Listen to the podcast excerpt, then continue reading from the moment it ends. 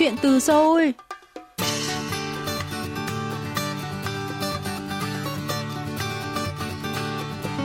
Xin chào quý thính giả, tôi là Mỹ Linh và đây là chuyên mục Chuyện từ Seoul phát sóng trên đài phát thanh quốc tế Hàn Quốc KBS World Radio. Hôm nay, khách mời của chúng ta là anh Lê Huy Khoa.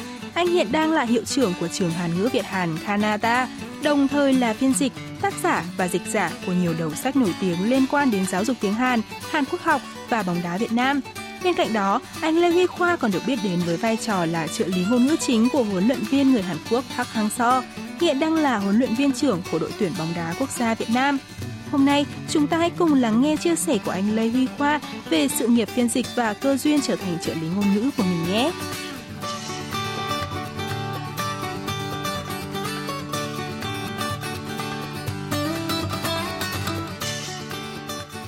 Tôi là Lê Huy Khoa. Nói ngắn gọn là hiện nay thì tôi đang là giáo viên tiếng Hàn. Tôi cũng đang là một uh, dịch giả uh, tôi cũng là một người nghiên cứu về tiếng Hàn về văn hóa Hàn Quốc uh, và tôi cũng là một người uh, hiện nay thì tôi rất là người yêu thích bóng đá cho nên là hiện nay tôi cũng đang là trợ lý ngôn ngữ của đội tuyển bóng đá Việt Nam. Được biết là anh Lê Huy Khoa tốt nghiệp chuyên ngành tiếng Anh và tiếng Trung tại Đại học Ngoại ngữ, Đại học Quốc gia Hà Nội. Thời điểm đó thì có vẻ là ở Việt Nam vẫn chưa có khoa tiếng Hàn. Vậy thì anh đã có cơ duyên nào để đến với ngôn ngữ tiếng Hàn ạ? nói chính xác thì là tôi học ờ, tôi tốt nghiệp khoa tiếng ờ, khoa tiếng ờ, Trung Quốc của trường đại học sư phạm ngoại ngữ. Hiện nay là trường đại học ngoại ngữ đại học thuộc đại học quốc gia Hà Nội. Tiếng Anh thì tôi học thêm một cái chuyên ngành hai thôi. Tôi thì vốn dĩ là cái cái cái quá trình của mình nó cũng đi từ cái chỗ bất ngờ này đến chỗ bất, bất ngờ khác. Ngày xưa cấp 3 thì tôi học chuyên toán thì ờ, đến khi mà thi vào đại học á thì ba tôi lại bảo là thôi bây giờ con ơi bây giờ mình chuyển sang thi ngoại ngữ đi. Thế là tôi hết lớp 12 thì ờ, chưa chưa hết lớp 12 thì hết lớp 11 là bắt đầu sang năm 12 thì tôi lại bắt đầu chuyển sang để đi đi thi ờ, thi tiếng Anh thi bằng tiếng Anh để vào trường đại học ngoại ngữ ngoại ngữ quốc gia bây giờ. Thì khi mà thi á thì tôi cứ nghĩ là tôi vào khoa Anh cơ nhưng ba tôi thì lại đổi cái nguyện vọng của tôi là sang khoa tiếng Trung Quốc. Thế thì khi mà tôi học xong á thực sự ở Việt Nam thì khi đó các doanh nghiệp uh, Đài Loan họ đầu tư cũng khá nhiều. Và khi đó thì thì cái khoa tiếng Trung của chúng tôi thì là cái khóa thứ hai. Ừ, sau khi cái uh, sau khi cái khóa đầu tiên uh, được được mở lại nghĩa là cũng khi đó là Việt Nam với Hàn Trung Quốc cũng mới thì bình thường hóa cái quan hệ nó cũng cũng chưa được bao lâu. Thế học xong rồi thì, thì thì tôi lại có một cái bước chuyển đổi nữa là ba tôi á, là vốn dĩ là cựu du học sinh Việt Nam ở trường đại học Kim Nhật Thành của Bắc Hàn thì ông nói với tôi thế này, thôi bây giờ các doanh nghiệp Hàn Quốc thì họ họ đầu tư vào Việt Nam rất là nhiều. Thôi thôi, con chuyển sang học tiếng Hàn đi. Thế là ờ, đời tôi lại chuyển sang một cái bước nữa, nghĩa là cứ hai ba năm, ba bốn năm thì tôi lại chuyển một lần. Nói chung là theo cái nguyện vọng của ba tôi. Ngoài giảng dạy tiếng Hàn, thì được biết là anh Lê Huy Khoa còn là một phiên dịch viên cho nhiều sự kiện chính trị cấp cao Hàn Việt và là dịch giả của nhiều đầu sách nổi tiếng về Hàn Quốc. Thì anh cho rằng những phẩm chất cần thiết cho một phiên dịch tiếng Hàn là gì ạ? Um, chúng ta biết là thực ra cái việc đào tạo phiên dịch ấy, ở Việt Nam ấy, à, đến đến đến ngày hôm nay tôi biết là thực sự là cái việc mà đào tạo được một phiên dịch theo cái chương trình chính quy ở Việt Nam là theo tôi biết là nó chưa đầy đủ đâu. Và đại đa số cái nghề phiên dịch ở Việt Nam thì đại đa số mọi người đều học theo cái kiểu là người nghề truyền nghề. Nghĩa là cái người đi trước có thể bày cho người đi sau. Nhưng mà thực sự là người đi trước không bài bản thì cũng không thể nói không thể bày cho người đi sau một cách chính xác được. Đấy, chính vì thế cho nên là cái quá trình mà để trở thành phiên dịch của không chỉ cá nhân tôi rất nhiều người phiên dịch tiếng Hàn tiếng Anh tiếng Việt thì nói chung là kiến thức thì học ở trường nhưng mà kỹ năng để trở làm phiên dịch thì, thì tôi thấy rằng là mỗi người một kiểu. Cho nên là là là cái việc đó đối với chúng ta thực sự là nó là một cái ngành nghề mà có có nhiều cái mà có lẽ chúng ta cần phải tổng kết. Nhưng mà về cơ bản thì tôi nghĩ là nếu để làm một trở, thành một cái phiên dịch ấy, thì ờ, thực sự là có nhiều yếu tố nhưng yếu tố quan trọng nhất vẫn phải là cẩn thận. Chúng ta phải hết sức cẩn thận, từng ly, từng tí một, từng câu, từng chữ một. Và cái yếu tố thứ hai tôi nghĩ đó là cái người đó để trở làm phiên dịch được thì phải hết sức cầu tiến. Tôi thấy là hiện nay rất nhiều bạn cứ đi dịch được hoặc là các bạn làm được một phiên dịch nào đó. Sau đó là các bạn nghĩ là em dịch được rồi, như thế là được rồi. Nhưng thực sự thì không phải, bạn dịch trong lĩnh vực này nhưng ngày mai bạn khác là không được. Cho nên tôi nghĩ là để trở thành phiên dịch giỏi thì phải hết sức cầu tiến. Thì ờ, cẩn thận, cầu tiến là hai cái yêu cầu bắt buộc thế là ngoài ra thì cũng còn những yêu cầu khác. Ví dụ đã làm phiên dịch thì ờ, bạn cũng phải chín chắn một chút không lo nhoi được không hấp tấp được. Uh, bạn cũng cần phải có hiểu cái nét văn hóa của của của người khác một chút. Ừ, tôi thấy là hiện nay các cái phiên dịch là nhiều khi có những cái kỹ năng cơ bản thôi nhưng mà phiên dịch bây giờ cũng, cũng, cũng các bạn vẫn chưa biết. Thế hỏi ví dụ như là hôm nay đi dịch thì chúng ta sẽ mặc trang phục gì? Chúng ta mặc trang phục gì không phải phụ thuộc vào chúng ta mà chúng ta phải trang mặc trang phục gì là chúng ta phải phụ thuộc vào cái sự kiện đó và phụ thuộc vào chính của sự việc và phụ thuộc luôn vào cả cái cách ăn mặc của cái người mà chúng ta đi dịch. Có lần tôi đi dịch cho một cái tài phiệt mà ông ấy vô là ông ấy mặc một cái áo sơ mi thôi. Thế mình đang, mình cũng chuẩn bị rất là chu đáo, mình mặc cái com lê, nhưng cuối cùng mình phải tháo com lê ra và quần áo các thứ là mình phải tháo hết. Đấy, nghĩa là mình là phiên dịch, người chỉ, mình chỉ là người hỗ trợ, mình chỉ là nền tảng đó, mình không phải là nhân vật chính. Cho nên là mấy cái đó là những kỹ năng đó là những kỹ năng mà hết sức là là, là tinh tế nhưng mà các bạn cần phải lưu ý. Hoặc là ví dụ các bạn nữ chẳng hạn các bạn đi dịch thì các bạn có được xài nước hoa hay không? Nhiều câu hỏi đó tôi đảm bảo là dám chắc là nhiều người cũng không biết. Hoặc là ví dụ như là đi dịch thì ờ, các bạn đứng ở vị trí nào và ngồi vị trí nào? Thì là cái đó nó gọi là kỹ năng. Thì ờ, cái cái cái cái tính tính cách của người phiên người làm phiên dịch ấy thì tôi nghĩ rằng là cái mấy cái đó hoàn toàn chúng ta có thể là là luyện tập được rèn luyện được. Ờ, vốn là bây giờ anh Lê Huy Khoa thì đã được coi là cây đa này, cây đề trong ngành tiếng Hàn tại Việt Nam từ lâu rồi. Nhưng mà kể từ năm 2017 thì anh còn được biết đến với vai trò là trợ lý ngôn ngữ của huấn luyện viên đội tuyển bóng đá U23 Việt Nam là thầy Park Hang-seo. Vậy thì anh có thể kể lại cái mối lương duyên để cho anh trở thành uh, một cái người ở bên cạnh thầy Park như thế được không ạ?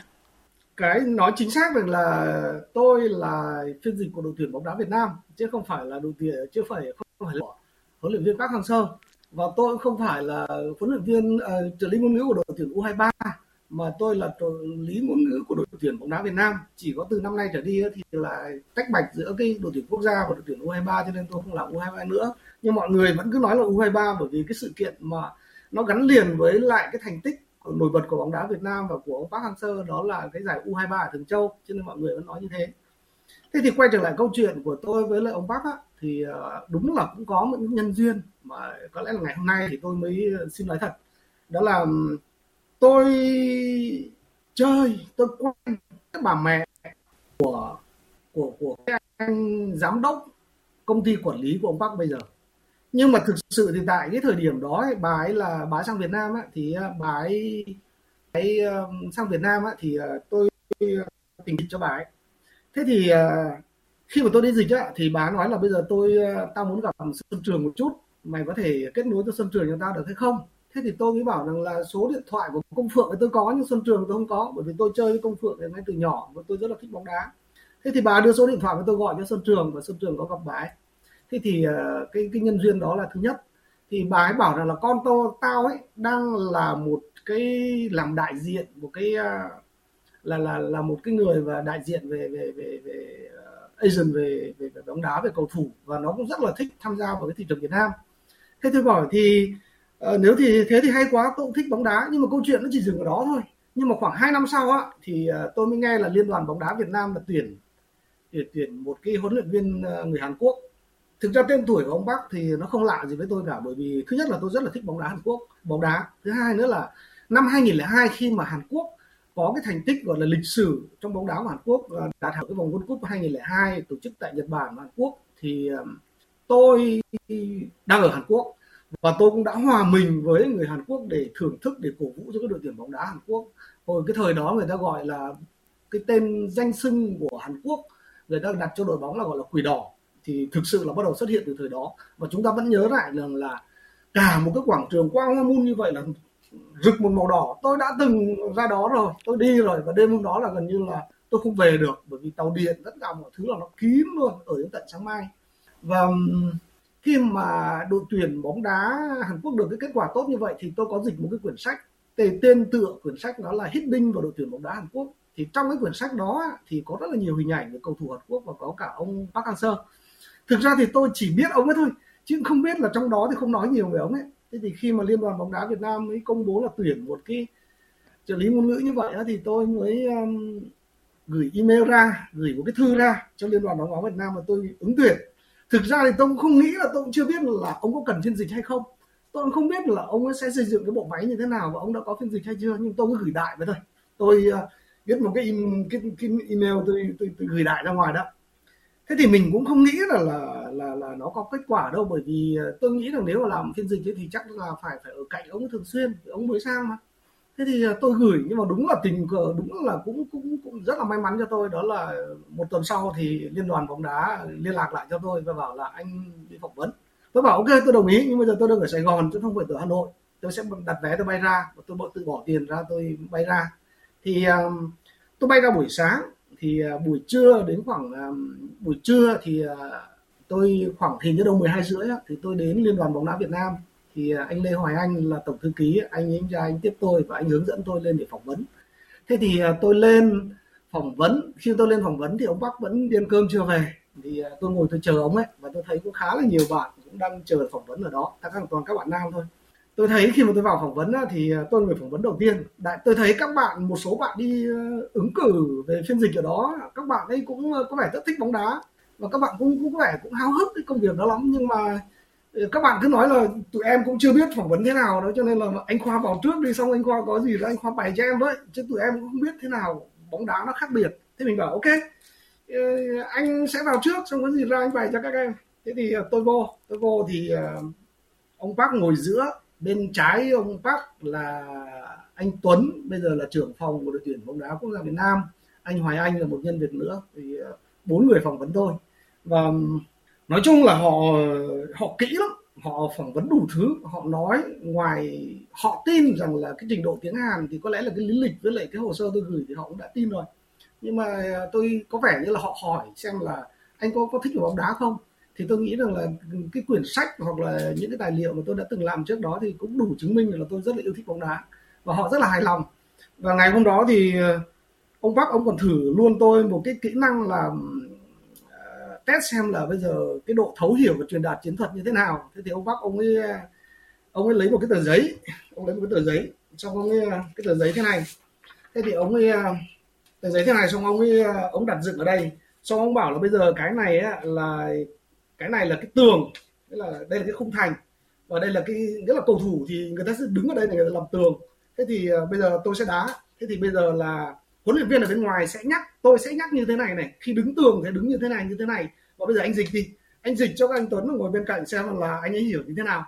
Thế thì ông nói xong tôi dịch tôi dịch tôi dịch tôi dịch. Thì uh, Ờ, một hồi á thì ờ, tôi nói xong á thì anh Tuấn anh ờ, anh cũng diễn đạt lại bằng bằng bằng bằng tiếng Anh cho cho cái người trợ lý của ông Bắc thì anh ấy dịch lại thì tôi cũng biết tiếng Anh mà thì tôi thấy rằng là cái ý nó cũng là cái, cái cũng, cũng cũng có lẽ là cũng là đầy đủ. Thì Bắc có lẽ là ông Bắc là rất là thích tôi. Ngày hôm đó và ngày hôm nay thì có lẽ là 5 năm rồi và cái hình ảnh Bắc ngày xưa nó cũng khác hơn bây giờ rất là nhiều rồi. Có đúng là cái mối nhân duyên nó nhỏ như vậy nhưng mà cũng không ngờ là đến ngày hôm nay thì thì cái bóng đá Việt Nam nó gắn liền với tên tuổi ông Bắc. Ờ, thực sự là cái việc đó thì mình thấy là bây giờ mình mới rút ra một cái kinh nghiệm là cái việc gì mà mình cảm thấy thích á. Mà mình cảm thấy là thực sự mình đam mê á, thì mình đừng có tiếc gì cả. Cứ nhảy vô thử đi, làm thử, biết đâu chúng ta sẽ có kết quả tốt đẹp.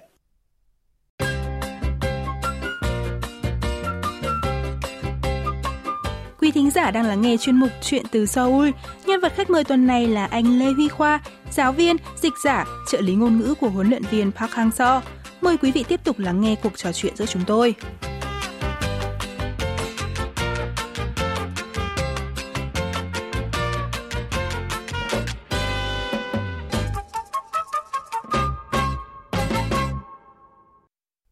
Cho dù là người hâm mộ bóng đá có là người yêu thích bóng đá đi chăng nữa thì dĩ nhiên là lúc mới ban đầu làm việc với thầy Park Hang-seo với đội tuyển Việt Nam thì sẽ có rất nhiều bỡ ngỡ. Vậy thì uh, anh có thể chia sẻ thêm là uh, anh đã làm quen với công việc này như thế nào được không ạ? Cái công việc ban đầu của tôi á, thì à, thực sự là thế này nghĩa là khi mà thầy Bắc sang Việt Nam á, thì chỉ đúng một tuần sau thôi là đã có một cái trận ra mắt rồi. Đó là tôi nhớ là cái trận Afghanistan thì những trận cuối cùng của cái vòng loại World Cup hay gì đó uh, hay là ASEAN Cup gì đó thì khoảng một tuần hai tuần sau á, là thầy đã có cái cái cái cái cái trận là ờ, đá cuối cùng đó rồi. Thế thì um, khi mà tôi ra đó thì à, tôi thấy là ông Park là gần như là ông không hiểu gì về bóng đá Việt Nam, ông không biết gì cả. Thế ông cũng nói thật với tôi là nói thật mày là tao sang Việt Nam một hai lần trước đó thôi. Ngày xưa tôi còn là huấn luyện viên, đặc biệt là có một lần tôi sang thành phố Hồ Chí Minh thôi. Chứ còn Việt Nam tôi chưa đi nữa. Thì các bạn thử hình dung xem là bây giờ một cái huấn luyện viên mà ông chưa sang Việt Nam thì mới có một hai lần mà cách đây có lẽ là cả chục năm rồi. Ngôn ngữ thì không biết. Tất cả mọi thứ không biết, tất cả mọi là con số không. Tôi cảm thấy và cảm tưởng hình như đối với ông bác là đây là một sự mạo hiểm về về về về cái cái um, công việc ở cuối uh, sự nghiệp ở những cái tuổi xế chiều rồi thế thì mình cũng tôi thì cũng quan điểm như thế này. Thực sự thì là tính cách người Hàn Quốc đó, thì mình đã làm với người Hàn Quốc hai ba chục năm thì mình biết. Nên tôi nghĩ rằng là tính cách người Hàn Quốc nào mình cũng có thể là có thể là chiều theo nương theo để mà hỗ trợ họ được. Nhưng mà không ngờ là các bạn biết người Hàn Quốc tính cách á, là mỗi người làm một lĩnh vực là khác nhau. Nhưng mà đặc biệt là thể thao bóng cái lĩnh vực thể thao là những con người trong lĩnh vực thể thao tính cách họ hơi bình thường. Tính cách dân thể thao Hàn Quốc á, là các bạn thấy tính cách người dân thể thao Hàn Quốc là rất là nhanh. Cái thứ hai nữa là rất là nóng tính. Cái thứ ba nữa là phải nói là gần như là nhiều khi mình theo không kịp. Chúng ta thấy là bóng đá Hàn Quốc ấy, thì World Cup 2002 thôi bóng đá Hàn Quốc là u đầu bể trán chảy máu tương lao lung thế họ chơi quyết liệt thực ra cái việc cầu thủ chơi quyết liệt trên sân như vậy cái đó nó xuất phát từ cái cái tính cách của huấn luyện viên và tính cách của dân tộc nó rất là nhiều. Mình nhớ là ngày đầu tiên sang thì ông cái gì ông cũng rất là cẩn thận, ông cái gì ông cũng hỏi, cái gì ông ấy cũng cũng cứ phải đi dò từng tí từng tí một. Nên mình cảm thấy rất là hạnh phúc bởi vì là mình là cái người đầu tiên đi hướng dẫn cho ông ấy từ những cái việc về cái văn hóa Việt Nam như thế nào, cái cách tiếp cận cầu thủ như thế nào. Mặc dù mình có biết gì đâu, mình yêu bóng đá thì mình cũng với tư cách một fan vậy thôi, chứ mình không phải là người trong bóng đá mình nói có khi cũng chẳng không biết có đúng không? Có khi sai cũng nên thôi thì mình hiểu sao thì mình cứ nói vậy. Và uh, ông rất là quý tôi. Và tôi thì với tâm niệm rằng là bóng đá Việt Nam mình bây giờ nó nó đi xuống quá rồi mà nó bóng mà lúc này thấy thua buồn lắm. Mình nói thật là nhiều khi mà xem cổ vũ bóng đá thua Thái Lan thua Malai thua Indo nó sót nó bực cho nên là thôi nhân tiện là đợt này ông bác ông Giang thì thôi mình làm mình thử coi. Biết đâu mà nó tốt thì đá thì xem cho nó sướng, bà con xem xem cho nó sướng. Thì chỉ với cái tâm niệm như thế thôi. Chứ còn không không có cái suy nghĩ gì khác. Mình cũng không nghĩ là nhờ bóng đá mà mình kết nối được nhiều người như thế này. Chứ còn tiền bạc thì mình nghĩ là cũng không phải. Thì ờ, rất là vui là là kết quả bóng, từ ngày hôm bắc đến thì bóng đá Việt Nam đã khởi sắc. Được biết là tiếng Hàn của thầy Park Hang-seo thì là có hơi hướng địa phương khá là nhiều. Rồi thì thực tế ở trên sân cỏ thì cái việc phiên dịch ngay lập tức những cái chiến thuật của thầy Park Hang-seo nó rất là khó khăn. Vậy thì anh cho rằng là những điều gì là cái điều khó khăn nhất trong cái công việc phiên dịch uh, và công việc uh, trợ lý ngôn ngữ ở bên cạnh thầy Park Hang-seo ạ? À, mình thì là uh, trên danh nghĩa về công việc thì gọi là trợ lý ngôn ngữ nhưng mà tên công việc thì thì tên cái công việc thực tế thì là dịch thì có mấy cái khó khó thứ nhất là, là mọi người thì cứ bảo rằng là ông bác sử dụng ờ, Saturi nghĩa là cái giọng địa phương rất là nặng. Nhưng mà đối với chúng tôi ấy, thì đúng là thời kỳ đầu thì cũng hơi khó. Nhưng mà tôi thì cũng rất là may đó là do mình đi dịch rất là nhiều rồi dịch cả hai chục năm rồi cho nên là tiếng địa phương hay tiếng gì mình đều nghe được hết. Nên đối với tôi thì không cái đó nó không có vấn đề. Nhưng mà cái bóng đá nó khó cái chỗ là bóng nó rất là nhanh. Bóng đá là nhiều khi á, là cái tình huống ở trên sân á, là nó chỉ xảy ra trong tích tắc thôi. Ví dụ như là nhắc cầu thủ bắt chân trái nghĩa là chỉ cần bắt, chỉ cần đủ kịp một, hai giây á, là bắt chân trái, làm thế nào để cầu thủ người ta nghe cái, là người ta đã hành động ngay. Chứ còn nếu mà chứ cần muộn qua cái là nó qua. Ví dụ một cái cầu thủ tấn công của họ họ đang chuẩn bị phản công chẳng hạn, mà anh ta thuận chân trái, anh ta rắc ra biên đi chẳng hạn, thì phải nhắc luôn cái hậu vệ bên phải, cánh của mình đó là họ thuận chân trái. Thì nghĩa là cầu thủ mình họ biết rằng là à từ cái thuận chân, họ thì thuận chân trái mình bắt bên nào. Các tình huống nó nhanh lắm mà chúng ta biết rằng là nó khó cái chỗ là bây giờ ra cái sân vận động nó sân nó bao la nó bình nó, nó rộng lớn như vậy. Nhiều khi gào khản cả cổ ra cầu thủ họ trong sân họ không nghe hết được. Cho nên là khó nhất là chính là cái đó. Ở trong sân thì ông bác ông nói thôi khoan mày ra mày nhắc cái chuyện đó đi nhắc nhanh đi nhắc đi nhắc lại đi. Mình nhắc đi nhắc lại khản cổ ấy. Nhưng mà thực sự là cái việc giao tiếp đối với cái cầu thủ trên sân đó là là là một cái vấn đề mà cực kỳ khó khăn. Thì à, công việc thì tôi nghĩ nó không có khó công việc nó không có khó nhưng cái đặc thù của bóng đá nó nó nó khá là nhanh nó khá là là cái tình huống nó diễn ra nó vùn vụt vùn vụt vùn vụt như vậy. Cho nên nhiều khi mình theo không kịp mình sợ là sợ cái đó. Chứ còn ờ, chỉ sợ nhất là cái tình huống đó thôi. Chứ còn ví dụ khi cầu thủ người ta vào trước vào trận đấu người ta họp chiến thuật họp ờ, đội rồi ờ, dặn dò cầu thủ hay là lên chiến thuật mấy cái đó thì nó là trước khi trận đấu xảy ra cho nên là nó có thời gian mình làm được mình không không, không ngại cái đó.